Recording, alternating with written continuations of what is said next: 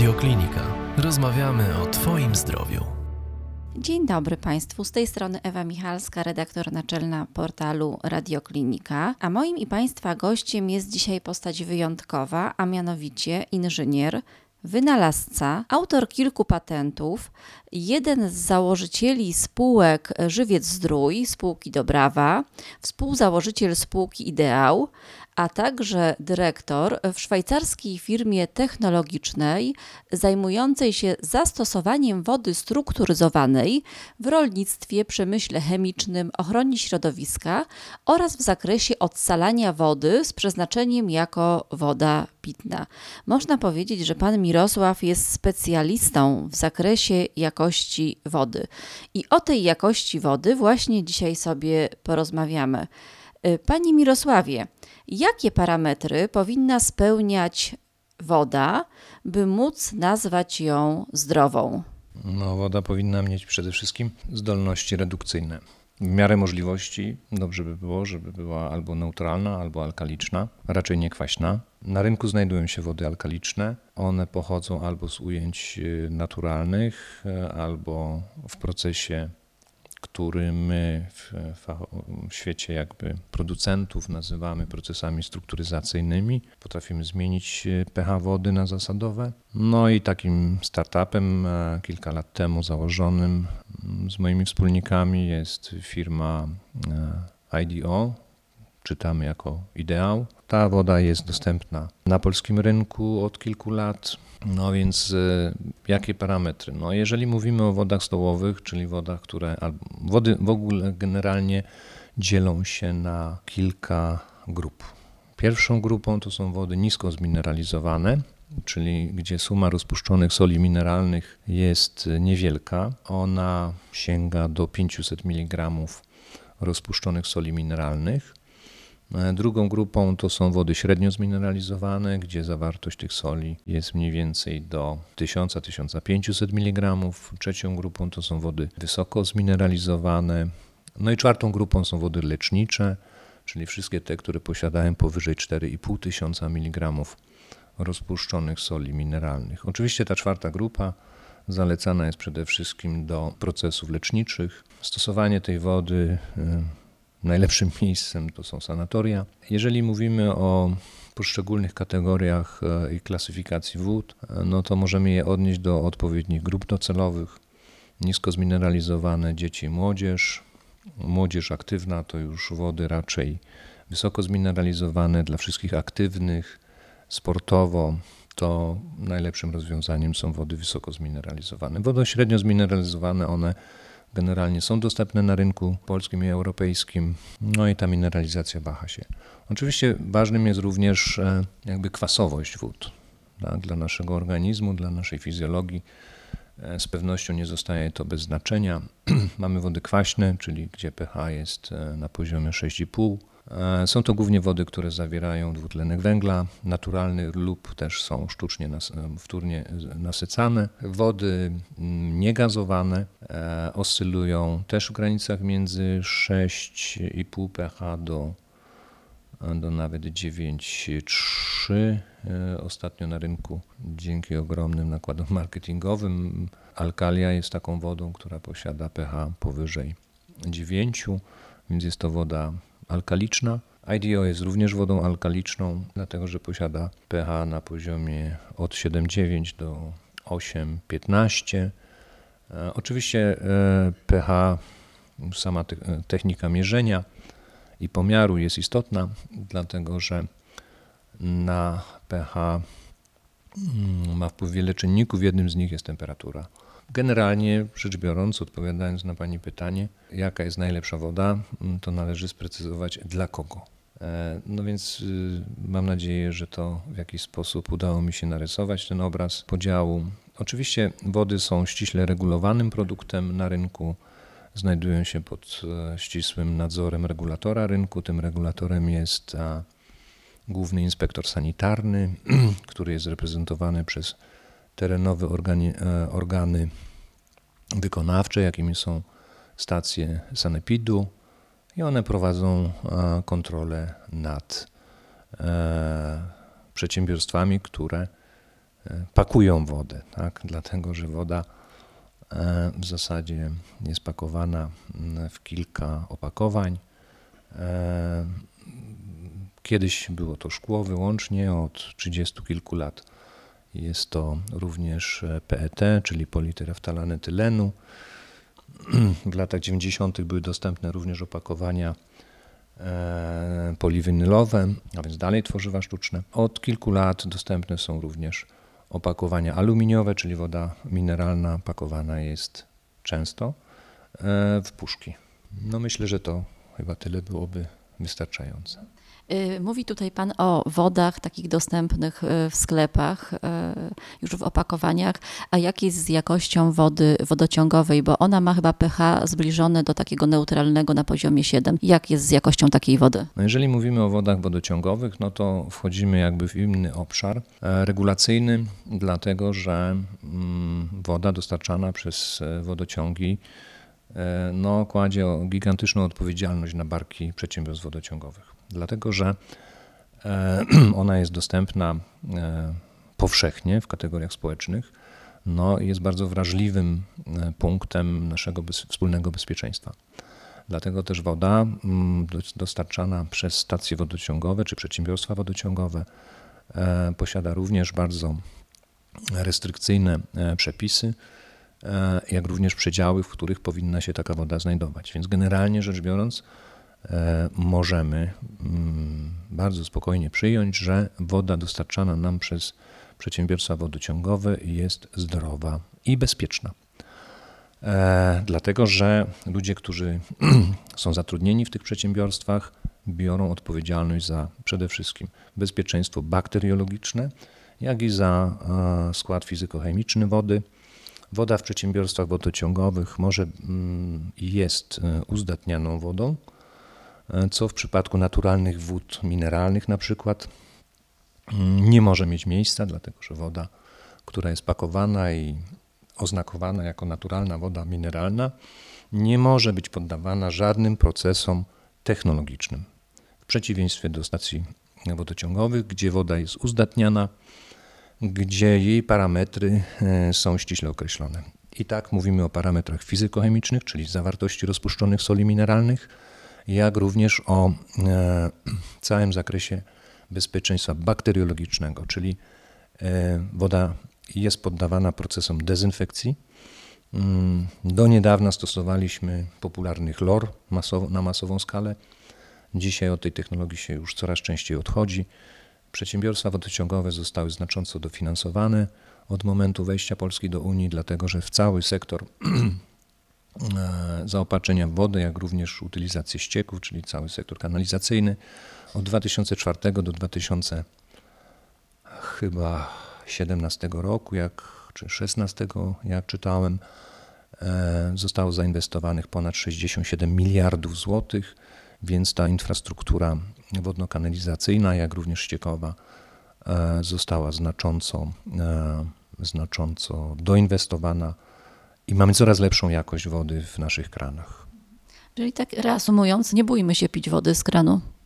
No jest to jeden jakby z celów również przedsiębiorstw wodociągowych, dlatego że woda w kranie po pierwsze jest zdrowa, po drugie te przedsiębiorstwa wodociągowe, które nie stosują dezynfekcji wody za pomocą chloru czy związków chloru jest również smaczna.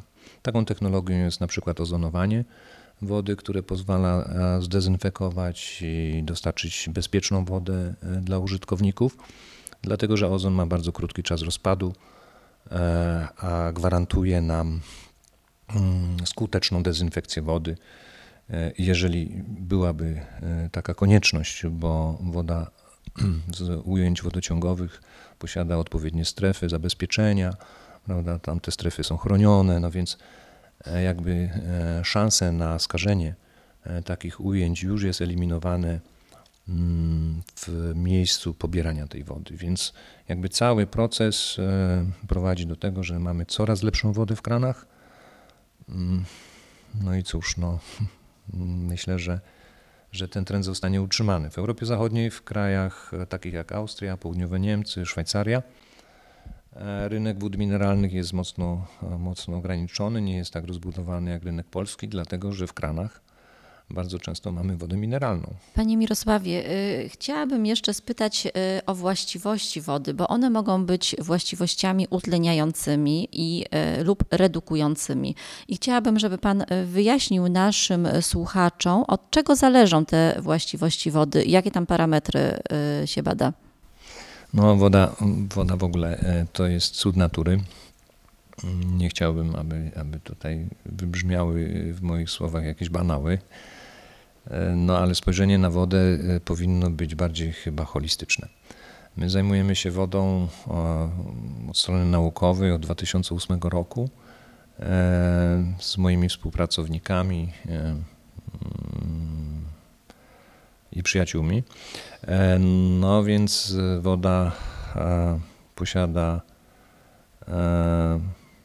fundamentalne znaczenie we wzroście roślin, w hodowli zwierząt, no i również fizjologii człowieka. Na przestrzeni ostatnich lat, pracując nad strukturą wody, popełniliśmy również badania kliniczne, które to zostały opublikowane na stronach internetowych firmy Ideał. Wskazują jednoznacznie, że woda alkaliczna posiada niezbite właściwości redukcji. W przypadku tych badań, które wykonaliśmy, chodziło o redukcję kwasów mleczanowych.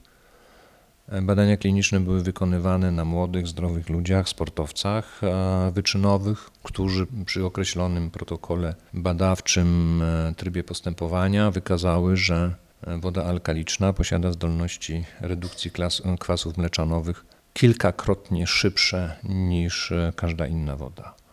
Oczywiście woda oprócz tych właściwości albo parametrów kwasowości posiada również inne parametry.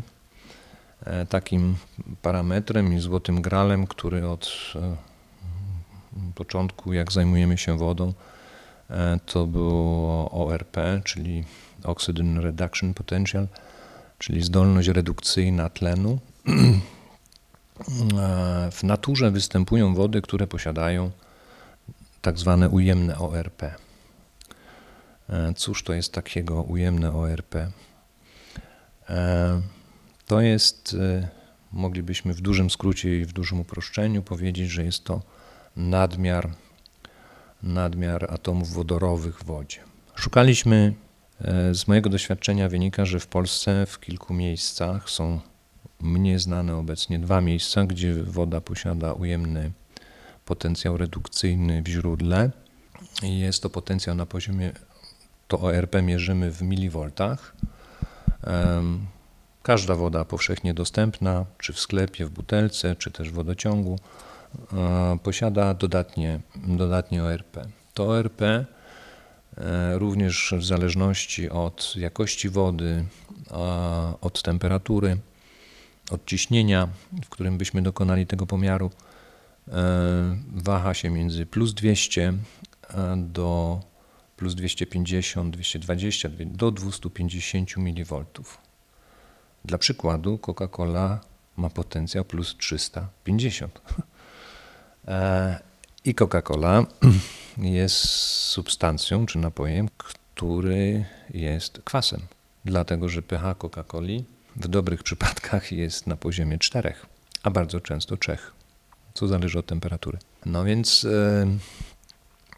woda, która posiada ujemny potencjał ORP, to jest woda, której to potencjał mierzymy w milivoltach, ale ujemnych. Ja tak jeszcze dodam, ten potencjał ORP nazywany też jest jeszcze potencjałem redox, tak? Też z taką nazwą się możemy spotkać. Tak, redox jest to jakby skrót od redukcji i ox, czyli oksygen, czyli utleniania, czyli zdolność albo redukcyjna, albo utleniająca, prawda? Stąd nazwa redox. Ujemny redoks w naturze występuje niezmiernie rzadko, dlatego że jeżeli w źródle posiadamy ujemny redoks, to najczęściej w czasie kilku sekund woda zmienia swój potencjał redukcyjny, czyli z wartości ujemnych, na wartości utleniające, czyli na wartości dodatnie. Przez wiele lat staraliśmy się zapakować taką wodę. Przez wiele lat. Mieliśmy dostęp do wody, która posiadała i posiada ujemny redoks, ale to zjawisko było zjawiskiem na tyle nietrwałym, że kiedy woda wydostała się na zewnątrz źródła, natychmiast przez obecność tlenu atmosferycznego zmieniała swój potencjał na dodatni. Dlatego też szukałem miejsc w Europie, na świecie również, gdzie moglibyśmy znaleźć wodę, która w naturalnych warunkach w dłuższym okresie czasu posiada ujemny redoks. Ograniczę się może do Europy. W Europie w dwóch miejscach znajdują się ujęcia wody, która jest z jednej strony wodą alkaliczną i wodą, która posiada ujemny potencjał redoks. Pierwszą miejscowość zlokalizowaliśmy na terenie Niemiec, w miejscowości Nordenau. Drugą miejscowością jest to miejscowość we Francji, znana z pewnością większości Polaków, w Pirenejach, w Lourdes. W ubiegłym roku w miesiącu listopadzie razem z zespołem moich współpracowników odwiedziliśmy i Nordenau, i Lourdes, gdzie było nam dane dokonanie pomiaru wody w miejscu wypływu. No i tak w miejscowości Nordenau w kopalni Łupka woda zalała kopalnię. Okazało się, że najpierw zwierzęta zaczęły się gromadzić wokół tego wypływu. Właściciel zaobserwował, że zwierzęta zaczęły z chorych być zdrowe, zaczął podawać swoim sąsiadom tą wodę, sam pić. No i tak się zaczęła cała historia.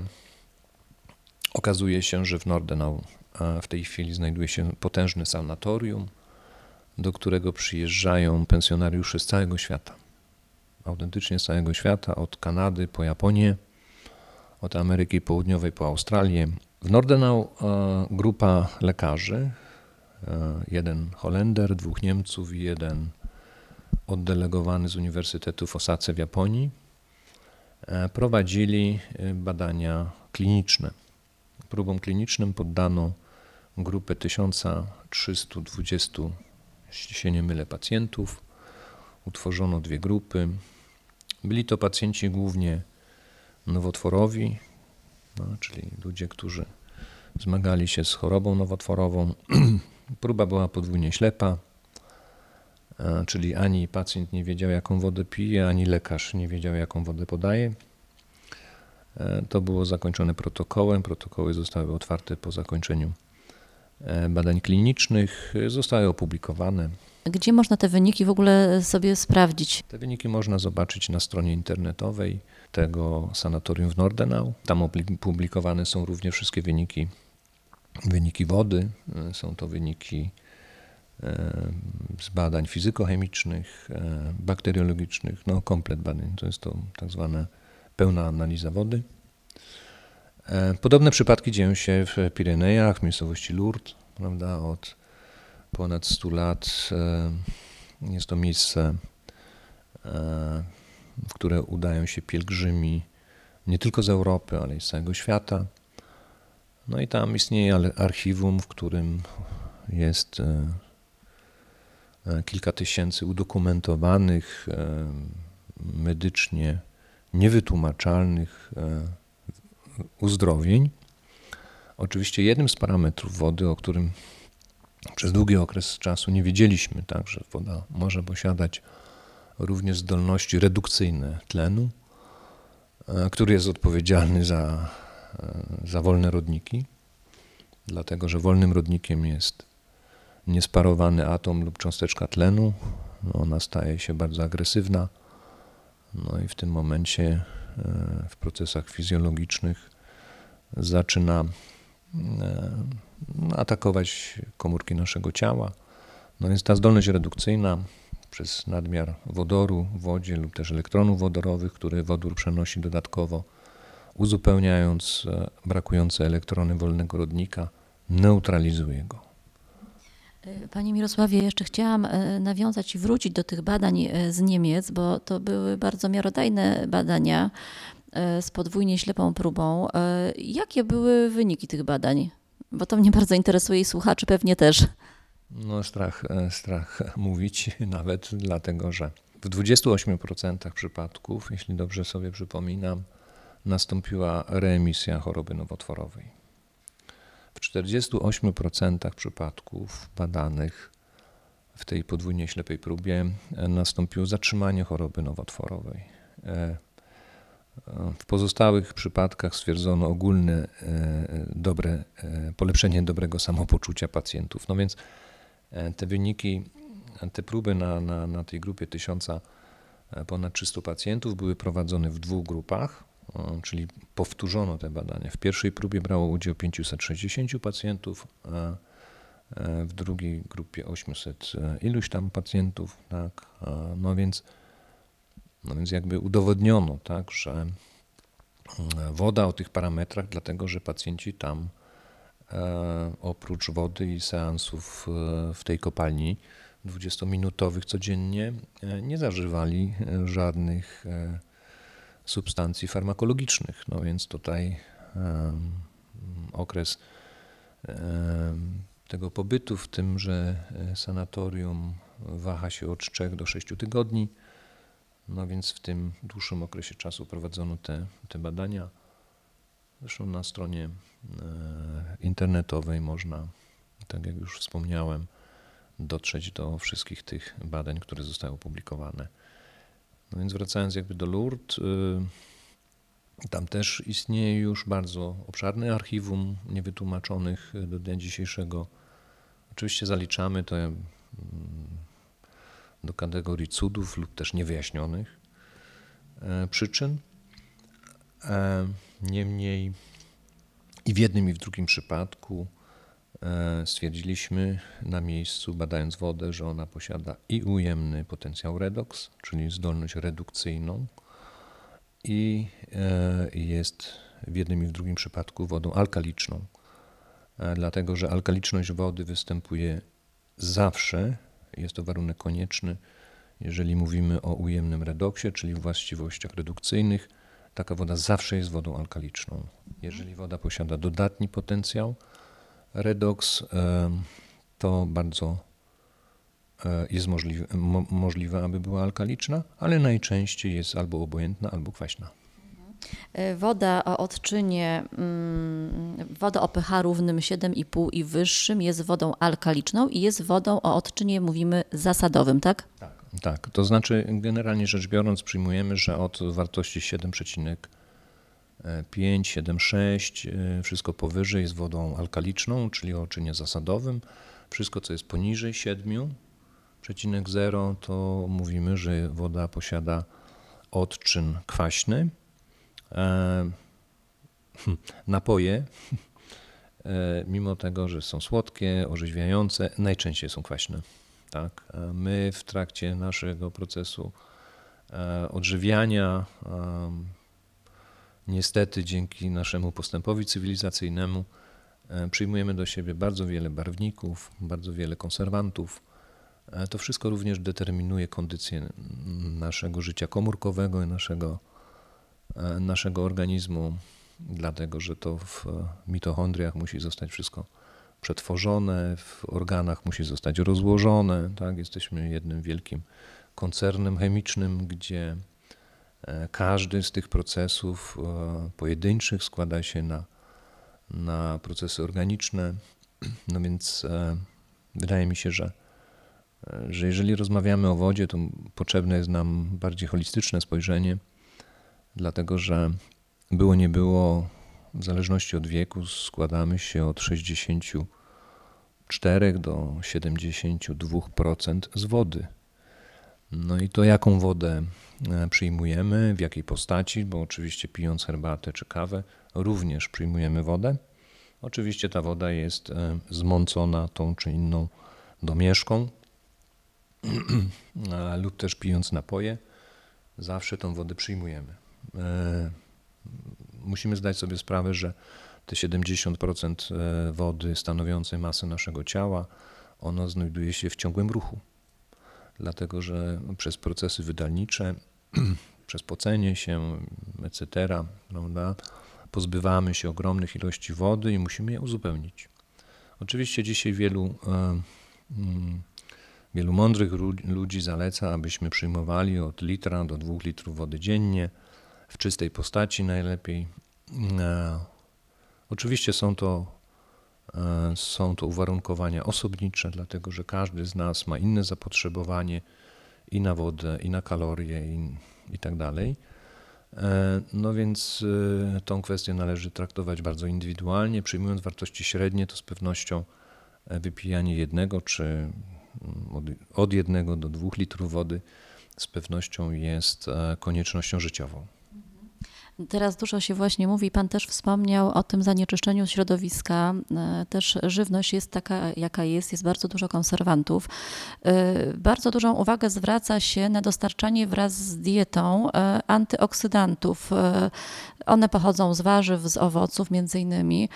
I tutaj takim elementem tej dietoterapii wydaje się też właśnie być picie wody i to tej dobrej wody, tak, o której teraz Pan opowiadał, czyli o tym odczynie zasadowym. Tak, oczywiście. No tak, potencjał redukcyjny wody jest tym najbardziej jakby skutecznym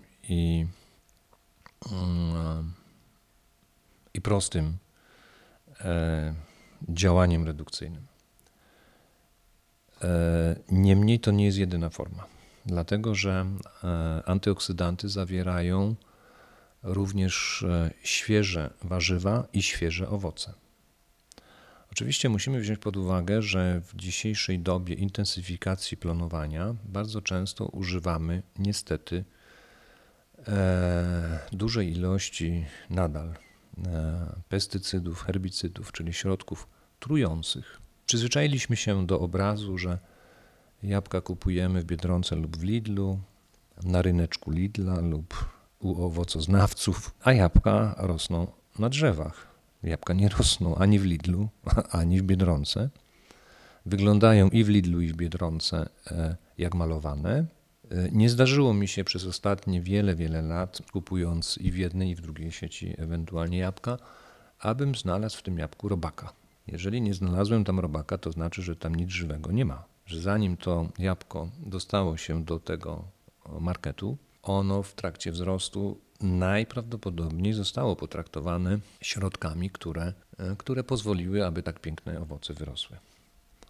Oczywiście jaki to ma wpływ na nasze zdrowie, nie muszę tłumaczyć, dlatego że jabłka u Państwa w ogrodzie, w którym nie stosuje się żadnych zabiegów mających na celu ochronienie drzewa przed inwazją różnych szkodników, no to ono będzie zawierać i robaki, i ono nie będzie malowane, ale będzie smaczne. I na pewno będzie zdrowe. Tak? Tak, będzie zawierało zdecydowanie więcej łatwo biodostępnych składników odżywczych. Ja o tej biodostępności jeszcze chciałam z Panem porozmawiać, bo też wracając do tej wody alkalicznej, woda alkaliczna jest taką wodą, której spożywanie zwiększa nam biodostępność właśnie składników odżywczych, nawet które przyjmujemy wraz z pożywieniem, tak? Także tutaj chciałabym też, żeby Pan chwilkę się nad tym tematem pochylił. W ostatnich kilku latach, kiedy potrafiliśmy już w sposób najpierw naukowy, później techniczny zmienić parametry wody, dlatego że ta nasza historia zaczęła się od ludzi, wyewoluowała w kierunku upraw, roślin, wyewoluowała w kierunku hodowli zwierząt. Znowuż wracam do ludzi. Woda alkaliczna posiada zwiększone zdolności ekstrakcji. Mógłbym, najlepiej podam przykład na własnej osobie. Od kilkunastu lat kiedyś skarżyłem się na bóle kręgosłupa. Do czasu, kiedy nie złożyłem wizyty u lekarza. No i lekarz podczas badania USG stwierdził, że posiadam w nerce kamień o średnicy 12 mm, czyli spory głaz. I to on był przyczyną bólu w kręgosłupie, bo umiejscowiony był w lewej nerce. No więc pan doktor przepisał mi pół siatki medykamentów. Żona spojrzała na mnie, kiedy przyniosłem te pół siatki medykamentów, dosyć sceptycznie. Pamiętam jak dziś, mimo tego, że było już to wiele lat temu, zapłaciłem 154 zł za wszystkie te medykamenty, no ale postanowiłem ich nie jeść. Z laboratorium, gdzie prowadziłem z moimi współpracownikami badania, mieliśmy już dostępną wodę alkaliczną. Ja mówię, dobrze, będę sobie pić tą wodę i przez 3 miesiące do następnego USG nie będę jeść tych tabletek, tylko będę pić tą wodę, no bo tak to powinno działać. Ku mojemu zdziwieniu po 3 miesiącach, kiedy odwiedziłem pana doktora na wizytę kontrolną, pan doktor oświadczył, że bardzo dobre lekarstwa mi przepisał, bo nie ma śladu po kamieniu, jest dziura w nerce jako nisza po kamieniu. Więc postanowiłem nie zażywać tych lekarstw, no wiedząc o tym, że woda alkaliczna posiada bardziej zwiększoną zdolność ekstrakcji. Mówię ten. No więc po 3 miesiącach, kiedy udałem się na kontrolną wizytę u pana doktora, na ponowne USG, pan doktor stwierdził, że bardzo dobre lekarstwa musiał mi przepisać, dlatego że po kamieniu nie ma śladu. Oczywiście zrobił wywiad, czy mnie coś bolało, czy coś czułem. Mówię, panie doktorze, nic mnie nie bolało, nic nie czułem, jestem zdziwiony, że mam dziurę w nerce. Mówi, tak, to nie jest dziura, to jest nisza po kamieniu. Kamień się rozpuścił i został wypłukany. No więc ja oświadczyłem panu doktorowi, że ja nie zjadłem ani jednej tabletki z tego, co mi przepisał. Pan doktor zrobił duże oczy i mówi, no to co pan zrobił, że nie ma tego kamienia? Ja mówię, panie doktorze, piłem wodę. Na to pan doktor zrobił ponownie duże oczy i mówi, to proszę pić dalej tą wodę. No więc taki był jakby, takie mogę złożyć świadectwo o zdolności ekstrakcyjnej wody alkalicznej, dlatego że to dzięki właśnie wodzie alkalicznej pozbyłem się sporych rozmiarów kamienia nerkowego, no i przestał mnie po 15 latach boleć kręgosłup. No właśnie, a nad tymi właściwościami jeszcze wody alkalicznej chciałabym się bardziej skupić. Jakie te właściwości jeszcze są, to znaczy, poza wymienionymi? No przede wszystkim woda alkaliczna to, czego dowiedliśmy również w badaniach klinicznych prowadzonych w 2017 roku w firmie IDO, które były przeprowadzone na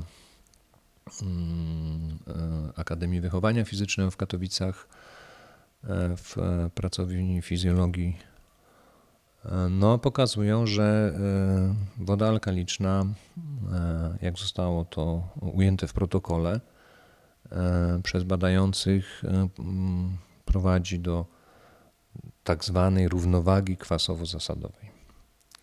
Nie jestem lekarzem, nie jestem fizjologiem, więc do tego bym się ograniczył, dlatego że nie chcę wchodzić w obszar, w którym nie jestem żadnym autorytetem. Mogłem jedynie zacytować wyniki z protokołu badań i z tego, co zostało opublikowane w publikacji kończącej te badania kliniczne. No, z tego, co możemy powiedzieć, to taka równowaga kwasowo-zasadowa na pewno sprzyja organizmowi na tyle, że ułatwia mu te procesy samoregulacji, które organizm sam przeprowadza. Tak. Oczywiście jest to kwestią również z pewnością w pewnym sensie światopoglądową, ale uważam, że cała natura, począwszy od jej bioróżnorodności, jak i współzależności, ona stanowi pewien logiczny zbiór. Tak jak w ważnym życiu bioróżnorodności jest motyl, pszczoła, mrówka, tak dla człowieka nie bez znaczenia jest to, jaką wodę pije, dlatego że w 70% składa się z wody, jest elementem tego środowiska naturalnego, człowiek również. Zwierzęta i świat jakby biologiczny kieruje się pewnymi schematami, wzorcami zachowań, które wynikają z mechanizmów wykształconych na przestrzeni albo ewolucji, albo stworzenia. Tak, człowiek stara się ogarniać to rozumem, prawda, i dostosowywać swoje postawy i zachowania, wzorując się bardzo często na tym świecie nas otaczającym. I z pewnością dzięki naszemu rozumowi, intelektowi i wiedzy, którą nabywamy, coraz mniej wiemy. Dlatego, że woda w swojej strukturze jest tak skomplikowana, stworzono już tyle opracowań, stworzono tyle publikacji, jest kilka wiodących ośrodków, które zajmują się wodą, strukturą, całą fizyką kwantową wody, tak, czyli wszystkimi zjawiskami na poziomie cząsteczkowym, elektronowym, wszystkie siły, które tam w wiązaniach występują, kąty i tak dalej, i tak dalej. Także ta wiedza jest już duża, ale nadal nie wiem, czy ogarnęliśmy 10% tego, co tam jest ukryte. Wydaje mi się, że skojarzenie jest następujące. Ludzie, którzy zajmują się badaniem mózgu, jedni twierdzą, że poznaliśmy 10%, w jaki sposób mózg pracuje. Inni fachowcy, których znam z Uniwersytetu w Monachium, mówią o tych, którzy twierdzą, iż znają 10%, że oni nic nie wiedzą. I my też nic nie wiemy, tak? Mózg nasz składa się głównie z wody. Tak? My dzisiaj szukamy rozwiązania, jesteśmy już dosyć mocno zaawansowani w opracowaniu komputerów kwantowych, tak? A nasz mózg, który jest niewiarygodnym aparatem zarządczym, składa się w ponad 80% z wody. No i całe zarządzanie tam się odbywa w tym środowisku, w środowisku wodnym. Tak? Wszystkie połączenia synapsowe odbywają się w środowisku wodnym. Niedobór potasu powoduje utratę pamięci i tak dalej, więc tak jak mówię, jeżeli mówimy o wodzie, to musimy mieć bardziej holistyczny obraz całego życia, dlatego że to jest element, który stanowi o naszym być albo nie być. No właśnie, tutaj przed nagraniem jeszcze rozmawialiśmy tak, że nam się wydaje, że woda jest tak na wyciągnięcie ręki, że mamy stały dostęp do wody, woda leci z kranów, a pan Mirosław powiedział właśnie to, że jest wielki deficyt wody także w Polsce. No tak, zagadnienia dostępności słodkiej wody, tak, dlatego że oczywiście woda stanowi ponad 80% na naszej planecie powierzchni, to słodkiej wody posiadamy raptem 3,2% z tej ogólnej ilości wody. Bardzo mało. Do tego połowa z tych 3% jest uwięziona w śniegach i lodach, na biegunach, w lodowcach, które topnieją na potęgę. Wystarczy pojechać do Austrii, w Alpy, czy też w Himalaje, czy na Antarktydzie, gdzie widzimy, co się dzieje. te zasoby słodkiej wody, one topnieją, one się kurczą. Na dzień dzisiejszy na naszej planecie prawie 2 miliardy ludzi jest pozbawionych dostępu do słodkiej wody. Wracając do niedoborów wody, nie zdajemy sobie z tego sprawy, jak z dużymi niedoborami się zmagamy, także w Polsce. No w Polsce te niedobory są dość znaczne, o tym nie wiemy, że jesteśmy chyba drugim krajem, tak, w Europie. Statystycznie tak, dlatego że mamy niezbyt dużo zasobów słodkiej wody w przeliczeniu na mieszkańca. Dlatego gospodarka wodna powinna być jedną z, strategicznie ważnych, czynników, którym na poziomie państwa powinniśmy się zajmować. Jeżeli chodzi o niedobory na świecie, no to już w ogóle sytuacja wygląda absolutnie tragicznie, dlatego że na dzień dzisiejszy prawie 2 miliardy ludzi pozbawionych jest dostępu do słodkiej wody. Mało z tym, w wielu krajach świata ludzie umierają albo na skutek tego, że piją wodę skażoną, albo że jej w ogóle nie ma. Więc to są problemy już na poziomie naszej cywilizacji i sprawa wody stanie się w perspektywie następnych 15-25 lat sprawą decydującą o być albo nie być całych grup społecznych, całych narodów.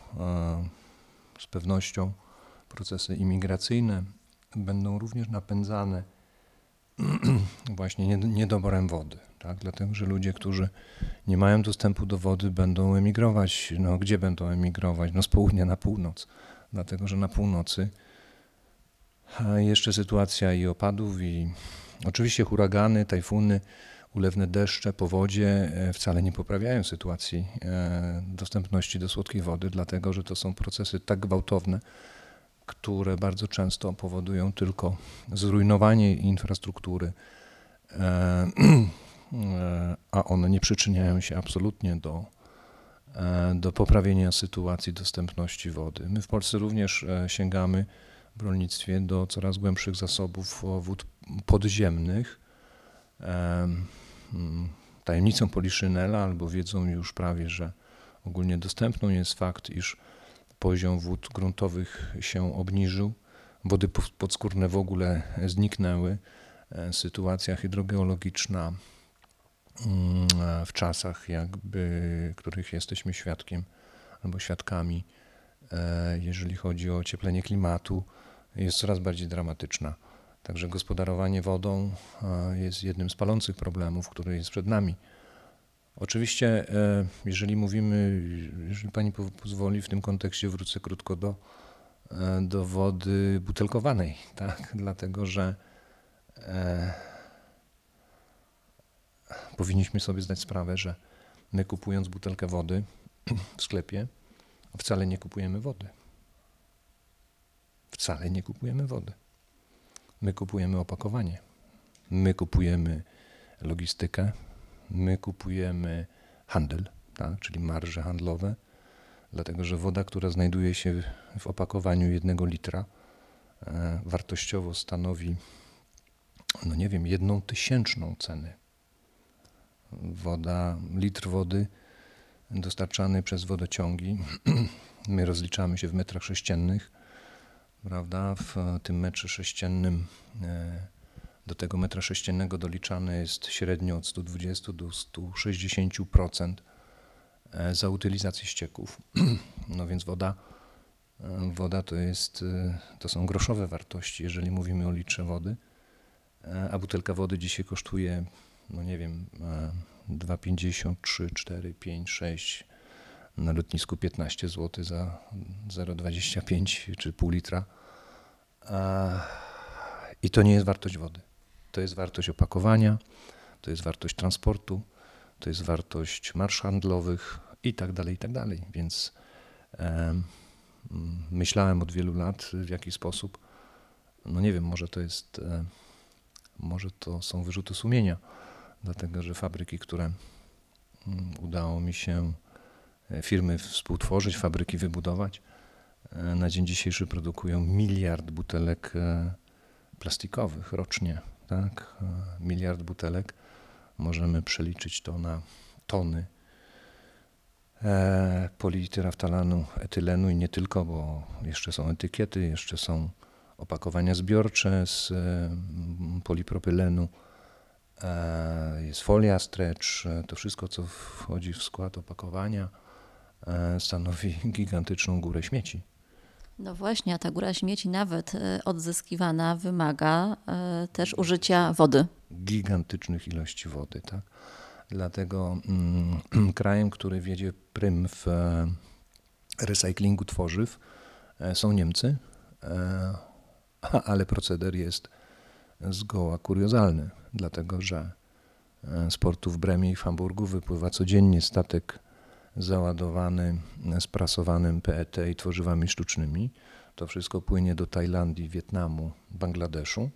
Tam, dlatego że nie obowiązują ostre, tak jak w Europie, normy środowiskowe, wszystko to się myje, tak, mieli i wraca z powrotem do Hamburga i do Bremy. Jakie są gigantyczne koszty? Astronomiczne. Astronomiczne, ale biznes też jest astronomiczny. Wystarczy powiedzieć, że 4 światowe koncerny mają w swoich rękach 60% zasobów słodkiej wody. No i tak nie powinno być. No ale to już jakby jest poza nami, poza naszą mocą, tak? Ale takie są dane. Panie Mirosławie, chciałabym teraz przejść do pewnej innowacyjnej technologii, którą Pan stworzył razem z zespołem, z firmą Waterlab. Jest to technologia, dzięki której możemy w warunkach naszych domowych pozyskać wodę redox, wodę właśnie alkaliczną, tak? I chciałabym, żeby Pan o tej technologii trochę opowiedział, bo no dla mnie jest to innowacyjna i jest rozwiązaniem na wiele problemów. To znaczy, to Pani pytanie, ono ma ścisły związek z tym, co powiedziałem przed chwilą odnośnie gór odpadów, śmieci i tak dalej. Od wielu lat starałem się znaleźć rozwiązanie, które jakby wyeliminowałoby konieczność produkcji tak dużych ilości odpadów plastikowych, a zarazem, żeby dało możliwość posiadania dostępu do dobrej jakości zdrowej wody.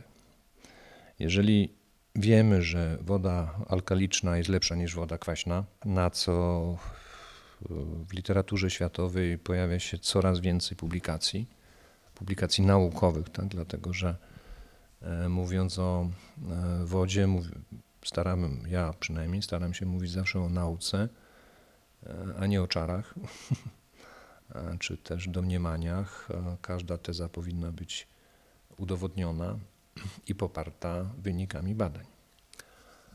No więc jeżeli to wszystko jest spełnione, no to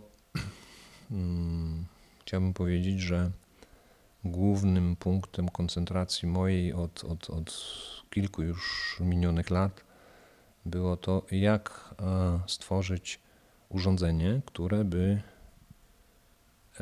mogło być zainstalowane w domu, mogłoby dać wodę o ujemnym potencjale redukcyjnym, a tym samym taka woda jest zawsze wodą alkaliczną, ale nie opierała się o technologię elektrolizy. Dlatego, że wodę, która posiada ujemny potencjał redukcyjny redox, możemy uzyskać w bardzo prosty sposób. Możemy uzyskać ją w procesie elektrolizy. Może nie będę omawiać szczegółów procesu elektrolizy wody. W dużym skrócie jest to poddanie wody przepływowi prądu elektrycznego, gdzie mamy anodę i katodę. Po jednej stronie będziemy mieć wodę alkaliczną, po drugiej stronie będziemy mieć wodę kwaśną. Jedna będzie mieć ujemny redoks, właśnie ta alkaliczna, ta kwaśna będzie mieć dodatni redoks. Ci, którzy sprzedają urządzenia do elektrolizy wody, głównie w internecie. Zachwalają tą technologię, ale żaden z tych producentów nie posiada znaku bezpieczeństwa wydanego na przykład przez Państwowy Zakład Higieny, czyli w dzisiejszej nomenklaturze Narodowy Instytut Bezpieczeństwa Żywnościowego, dlatego że w procesie elektrolizy tworzymy gigantyczną ilość wolnych rodników. I dlatego na stronach GIS-u jest zamieszczona informacja, że laboratoria podległe PZH nie prowadzą atestacji urządzeń jonizujących wodę, dlatego że w tym procesie powstają wolne rodniki.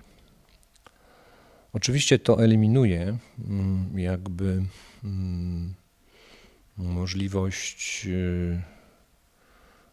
stosowania takich rozwiązań w gospodarstwach domowych, dlatego że to, co chcemy zwalczyć, praktycznie produkujemy. Przez wiele lat zastanawiałem się najpierw, jak zapakować wodę, która posiada ujemny redoks. Jest to z tych czy innych powodów natury chemicznej i fizycznej bardzo trudne. Nie jest to niemożliwe, ale jest to bardzo trudne. Dlatego po kilku latach zrezygnowałem z tych prób.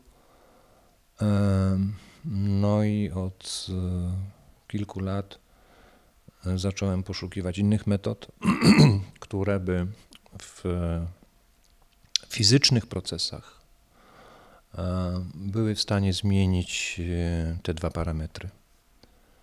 No i w sumie po kilku latach albo wielu latach udało mi się wykorzystać naturalne zjawisko, które ku mojemu zdziwieniu w urządzeniu, które skonstruowałem i zbudowałem, które później opatentowałem w Polsce plus w Genewie, dokonałem rozszerzenia na cały świat. Okazało się, że nikt tego nie opatentował, co spotkało się z ogromnym moim zdziwieniem, dlatego że to zjawisko znane jest i wykładane jest w szkołach średnich albo na wyższych studiach. Jest zjawiskiem powszechnie znanym i jest to zjawisko fizyczne. No więc skonstruowałem urządzenie, które udostępniłem firmie Waterlab do wdrożenia do seryjnej produkcji, jak również do dystrybucji, która ruszy niebawem. To urządzenie spełnia kilka założeń, które przyjąłem na początku. Po pierwsze, żebyśmy tą wodę mieli z kranu. Dlaczego z kranu? To już wcześniej wspominałem, że woda dostarczana nam przez przedsiębiorstwa wodociągowe jest po pierwsze zdrowa, po drugie, czyli bezpieczna jest pod względem bakteriologicznym, po drugie znajduje się pod stałym nadzorem. Czego nie wolno robić z wodą? Nie wolno zmieniać składu wody, jej parametrów składu fizykochemicznego, czyli w przypadku wód mineralnych nie wolno i naturalnych wód mineralnych nie wolno redukować zawartości rozpuszczonych soli. To udało mi się również w przypadku tego urządzenia, dlatego że woda po tak zwanych próbach długoterminowych, które trwały przez ponad 1,5 roku, woda była badana na stanowiskach badawczych w odstępach 3-tygodniowych, najpóźniej 4-tygodniowych. No i przez okres 18 miesięcy woda nigdy nie zmieniła swoich parametrów składu rozpuszczonych soli. Nastąpił minimalny wzrost jonów magnezowych, co oczywiście wpływa tylko polepszająco na parametry wody, dlatego że jony magnezu są najlepiej przyswajaną formą magnezu przez nasze komórki, przez nasz organizm i jest to zjawisko absolutnie dobroczynne. No więc pierwszym jakby założeniem było to, abyśmy mieli taką wodę dostępną w domu. Drugim założeniem było to, żeby ta woda spełniała te parametry, na których nam zależy, czyli żeby posiadała zamiast zdolności utleniających, żeby posiadała zdolności redukcyjne. Równocześnie temu towarzyszy zmiana kwasowości, czyli woda z wody obojętnej, bo taką posiadamy w każdym wodociągu albo dostarczaną przez każdy z przedsiębiorstw wodociągowych, zmienia swoje parametry na parametry wody słaboalkalicznej, czyli maksymalnie osiąga 9,4 pH, co mieści się jeszcze w zakresie dopuszczalnym przez regulatora. Regulator dopuszcza w wodociągach wodę o pH od 6,5 do 9,5, więc absolutnie spełniamy te kryteria, które są regulowane przez każdego państwowego i europejskiego regulatora. Jeżeli mówimy o europejskim, jest to Komisja Europejska. A jak z wartością ORP z tego urządzenia? No więc wartość ORP z tego urządzenia, które montowane jest pod zlewem, waha się od minus 120 mV do nawet minus 250 mV. Woda w Nordenau, którą mierzyliśmy, posiada potencjał redukcyjny na poziomie minus 100 mV i pH 8,4. Woda w Lourdes posiada potencjał minus 80 mV i potencjał 8,6. Czyli parametry tej wody z urządzenia, które pan skonstruował, opatentował, ma znacznie lepsze parametry. Tak, te parametry są głębsze. Oczywiście w zależności od wielkości urządzenia, pod zlewem montujemy urządzenie przepływowe o pojemności 2,5 litra. No więc jeżeli przez dłuższy okres czasu nie będziemy pobierać tej wody, no to ten potencjał redukcyjny, on osiągnie wartości minus 250 mV. Prawda? Jeżeli będziemy na bieżąco spożywać tą wodę, to ten potencjał będzie na poziomie minus 100. Dlatego, że proces w generatorze wodoru, on przebiega w sposób ciągły, on cały czas trwa, więc jeżeli zaprzestaniemy poboru tej wody do picia, czy do mycia na przykład, tak? Dlatego, że ta woda ona posiada również niewiarygodne właściwości, jeżeli chodzi o działanie naskórne. Dlatego nie chcę powiedzieć, że ona działa odmładzająco, ale chyba tak należałoby to określić. Mówię tylko o wrażeniach pań, które już od pewnego czasu użytkują te moje prototypy. I jakby pierwszą partię informacyjną wypuszczoną przez firmę Waterlab. No więc są to opinie jakby zewnętrzne, tak. Nie posiadamy żadnych badań, więc dlatego tutaj zastrzeżenie, że być może działają odmładzająco, ale generalnie rzecz biorąc chyba tak jest, bo widzę to po efektach u innych ludzi, którzy mieli problemy skórne. No i po 5 tygodniach problemy skórne na twarzy, chodzi o trądzik. Ludzi w wieku już dojrzałym, bo możemy potwierdzić to na osobach, które miały w ubiegłym roku 22-23 lata i borykały się z ogromnymi problemami właśnie takimi skórnymi. Po 6 tygodniach do dnia dzisiejszego mają twarz piękną. No wiadomo, że za trądzik odpowiedzialna jest pewna konkretna bakteria, a tutaj ta woda działa też przeciwbakteryjnie, przeciwgrzybicznie. Poza tym no, też i odbudowuje uszkodzoną barierę hydrolipidową skóry, więc jak najbardziej... Oczywiście wolne rodniki, jak wiemy, one uszkadzają białka i lipidy, tak? Więc to w pewnej mutacji rozwoju fizjologicznym powoduje różne efekty, prawda? Więc uszkodzenie lipidów skórnych na pewno powoduje to, że posiadamy problemy skórne. Redukcja nadmiernych wolnych rodników prowadzi w błyskawicznym tempie do widocznych efektów. Nie? To możemy zaobserwować. Nie chcę mówić o relacjach ludzi, którzy zapadli na ciężkie schorzenia, bo to jakby nie jest naszym celem. Nie sprzedajemy żadnej nadziei ani opowieści nie z tej ziemi. Bazujemy na nauce i na faktach. No i na technologii, tak? Dlatego że technologia, co widać w tym holistycznym spojrzeniu, tak? Kiedy zmienimy parametry wody roślinom, rośliny przestają chorować, wszystkie grzyby jakby zmniejszają swoje aktywności. No i to, że rośliny i zwierzęta przestają chorować, no to czemu miałby człowiek nie przestać, tak? W pewnych konkretnych przypadkach, które jakby potwierdzenia do nas trafiają. Myślę, że namówię władze firmy Waterlab do tego, aby takie relacje zbierać na piśmie po to, żeby opublikować